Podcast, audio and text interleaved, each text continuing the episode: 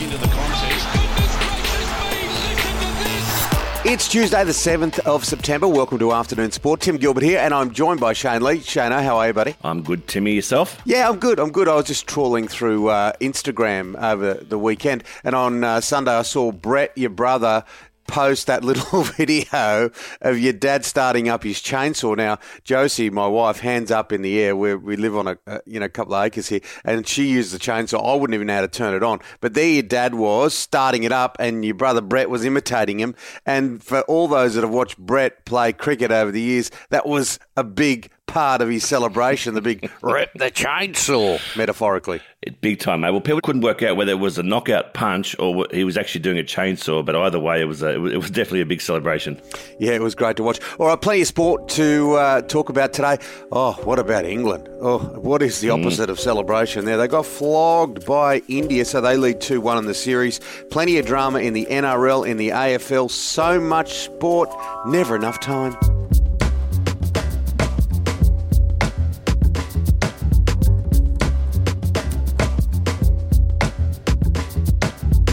Shane, England, oh my goodness gracious me, talk about collapso.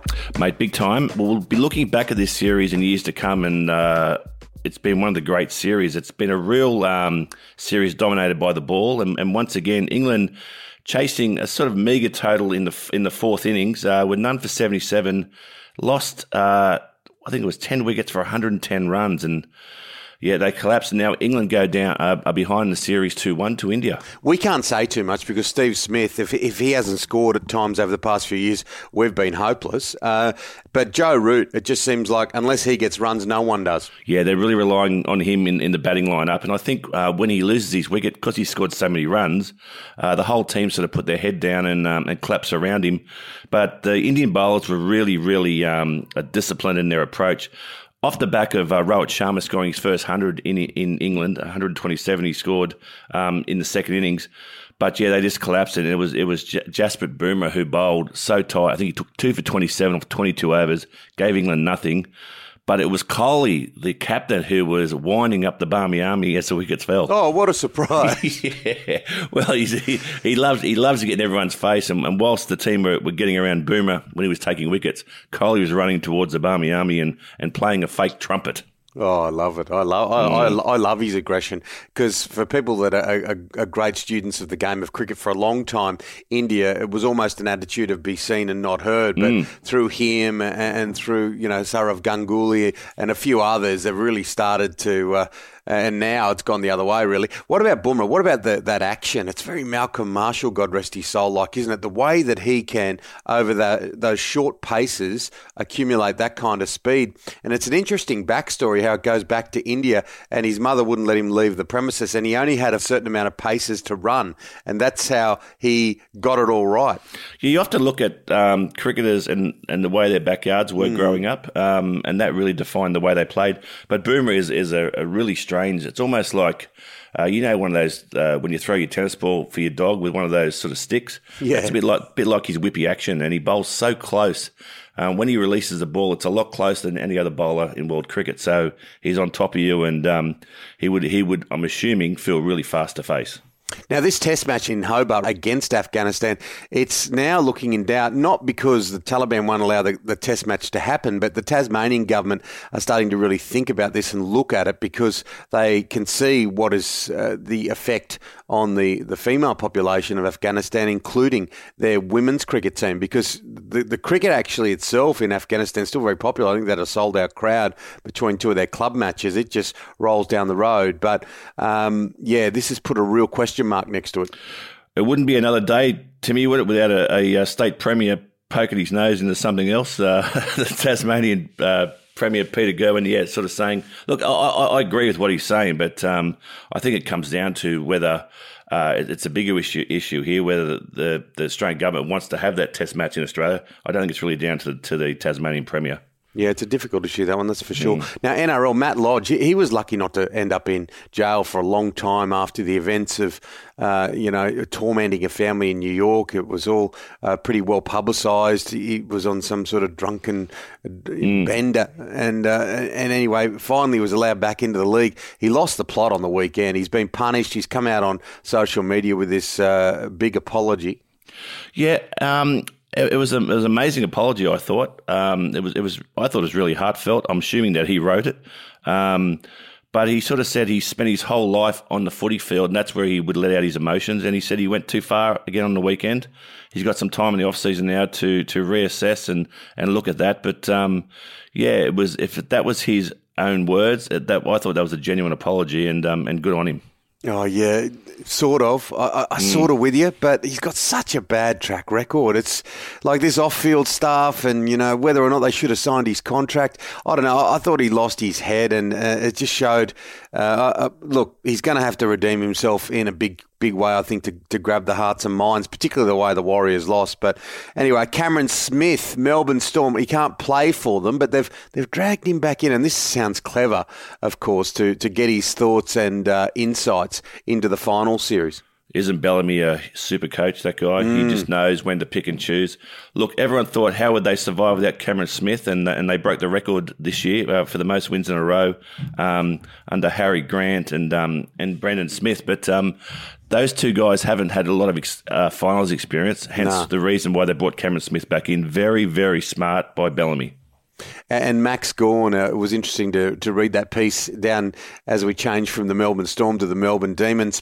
And he is in some sort of rare confidence, isn't he? Every time he runs onto the field, the Melbourne skipper, he looks like he's going to dominate, but he just came out and said, look, this isn't going to be any less close than all the other games against Geelong. I think out of their last 7 games, 4 of them have been separated by just a goal. And he's a character, isn't he, Big Max? He looks like he could be in a Ned Kelly movie. I was just going to say that. He looks like a cross between a bush ranger or even Ned Kelly or the man from Snowy River. He's just got that old school vibe. But he definitely knows how to get his team up at the right times. He's made them aware, as you said, 4 of the last 7 matches have gone for less than 1 goal. So he's preparing Melbourne for a real tussle. Now, Bontempelli, can they win without him? They're saying that he's still a chance of playing. Of course, we saw him go down injured in that epic against Brisbane, that epic win for the Western Bulldogs. He is one of the out-and-out best players in the game. What do you think? Will he play? And can they win without him? Can they win without him and Cody Waitman? I don't think they can, but I think Bontempelli will play. I think they're saying it's not structural. They're really, really hopeful. Cody Waitman has obviously already been ruled out with the under the concussion rule, so he will not play. But Bontempelli is hopeful at this stage. I think he will take the field, and I think the Bulldogs will win. I should yell down the hallway because my wife's a physio, as is yours, and find out that they said PCL, so. They like he bumped his PCL, I think. They were the words. Right. I didn't know there was a PCL. Okay. All right. It's not in footy anyway. There's no PC in footy. We might do a little bit of research on that and come back, as you can tell. No medically minded humans here today. Now rugby, the Australian rugby coaches have said, look, we're closer than what it looks. Look, the scoreline on the weekend probably flattered the Wallabies because at the time where they needed to score the points, they didn't. When it really didn't matter and they couldn't catch up, they started scoring them freely. They've got a big game against South Africa this weekend. Look, I don't know whether every rugby fan is agreeing with what the messaging is coming out of the Wallabies as to how close they are, particularly if they get beaten soundly by South Africa. Yeah, and they're going to be playing against a very, very good team in South Africa. Look, Dan McKellar, the assistant coach, has come out and said they're closer than they are. I think he's talking from an attacking perspective here. Like, yes, we can put some points on the board, but we're letting in a hell of a lot of points as well. Those 3 matches, I think it was 168 points they let in by the All Blacks. That's not good enough, particularly when you can't control the ball yourself. So time will tell. It looks like what they're trying to do, the coaches, are trying to put the All Blacks in one box and the rest of the world in the other. So let's see how we go against South Africa, and we'll reassess, Timmy, post-match. Yeah, I definitely think there's some mental scars around the All Blacks, and I suppose that comes with 30-odd years of dominance. But those intercept tries, I tell you what, they break your heart every time you watch them. Now, it looks like we need to get Piers Morgan in the nets with Brett again, and Brett can bowl some 160k clicks at him. He's come out and he's ripped into Naomi Osaka. Often when I see Piers Morgan come out and attack people, I wonder where he's attacking from. Is this about a genuine attack on someone, or is this because I want to propagate some publicity? I don't know. Oh, he's definitely a headline machine, that's for sure. But look, I sort of agree with him, but I sort of don't with what he's saying here. He's sort of saying if a guy carries on and throws their racket around like Naomi Osaka did, screams like Naomi Osaka did when she lost, they'd call him a sport brat. So he's calling her a sport brat, but he's sort of saying – she's coming from the Meghan and Harry playbook here, and you can't talk about when a girl does it. And I don't know whether I agree with him. Did she carry on like a bit of a sport brat? Yeah, she probably did. Has she come out since and said, I want to have some time off now and reassess my actions? Yes, she did. So, you know, that's up to her. She's sort of dealing with her own demons enough, so I don't think she needs Piers Morgan telling her what to do. Now, on a change of pace, and very much a change of pace, and look, everyone needs a smile and a laugh and some good humour, and I think that once we get through all this period that we're going through, it's going to be a bit like VE Day. There'll be people pashing off in the streets. I really do. But what about the shot of the girl in the crowd at the US Open? And you know, she was a pretty attractive young woman, and every time they took the shot, she got the beer and sculled it. She was just sculling beers, but I don't know what all the bloody hoo-ha's about, Timmy. I've been doing that for every footy match this season in my lounge room. Every time I score a try. A few cricket matches you played in. But it was great to watch, wasn't it? It was a lot of fun. Oh, it is good fun and taken in the right manner. But, yeah, she's definitely playing up to the cameras. But it's good to see people are out and about and enjoying themselves and, sculling it. And Bob Hawke style it was. It was brilliant. Oh, I think that's really important, is it, to look for the sense of fun, to look for the sense of enjoyment. And I think that's what the Olympics brought in, with it a bit of an emotional tag too, but that's what sport is, isn't it? Sport is about fun. It's about a diversion. It's about what you should be thinking about and celebrating and having fun with. Yeah, take us away from any of this political stuff that we have to deal with every day. Take us away from our jobs and the worries of the world, and sport allows us to have time to ourselves and to vacate your mind and enjoy it, as you said, Timmy.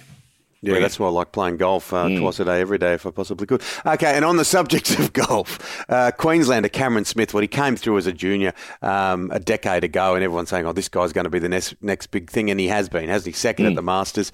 He's just won a cool $8.5 million, could have won more. So his dad, Des, the Queenslanders, they can't go fishing in Queensland because Cameron can't get back, so they've gone fishing in the US. Well, he said he's going to buy himself, he said if he won that last tournament, he's going to buy himself a new boat. He still won $800,000, so maybe he'll buy himself some good bait. But he's got the old man coming over. Good on him. I like this guy's fresh approach to sport.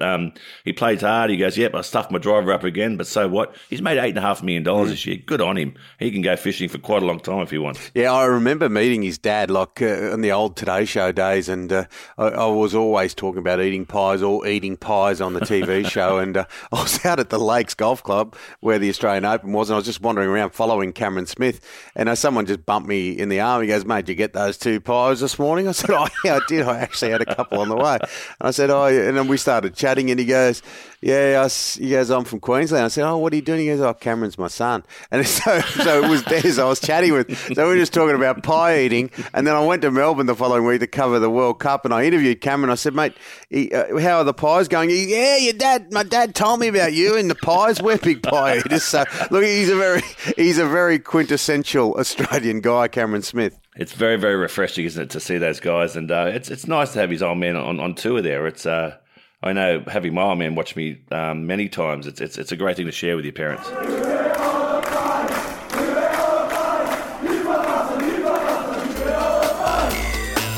That's it for afternoon sport today. Make sure you hit follow or subscribe wherever you listen. Big thank you to our sponsors, www.xblades.com.au, and of course a big thank you to our wonderful producer, Mr. Dan McHugh. We'll be back tomorrow with your daily dose of sport. We'll see you then, guys. Take care.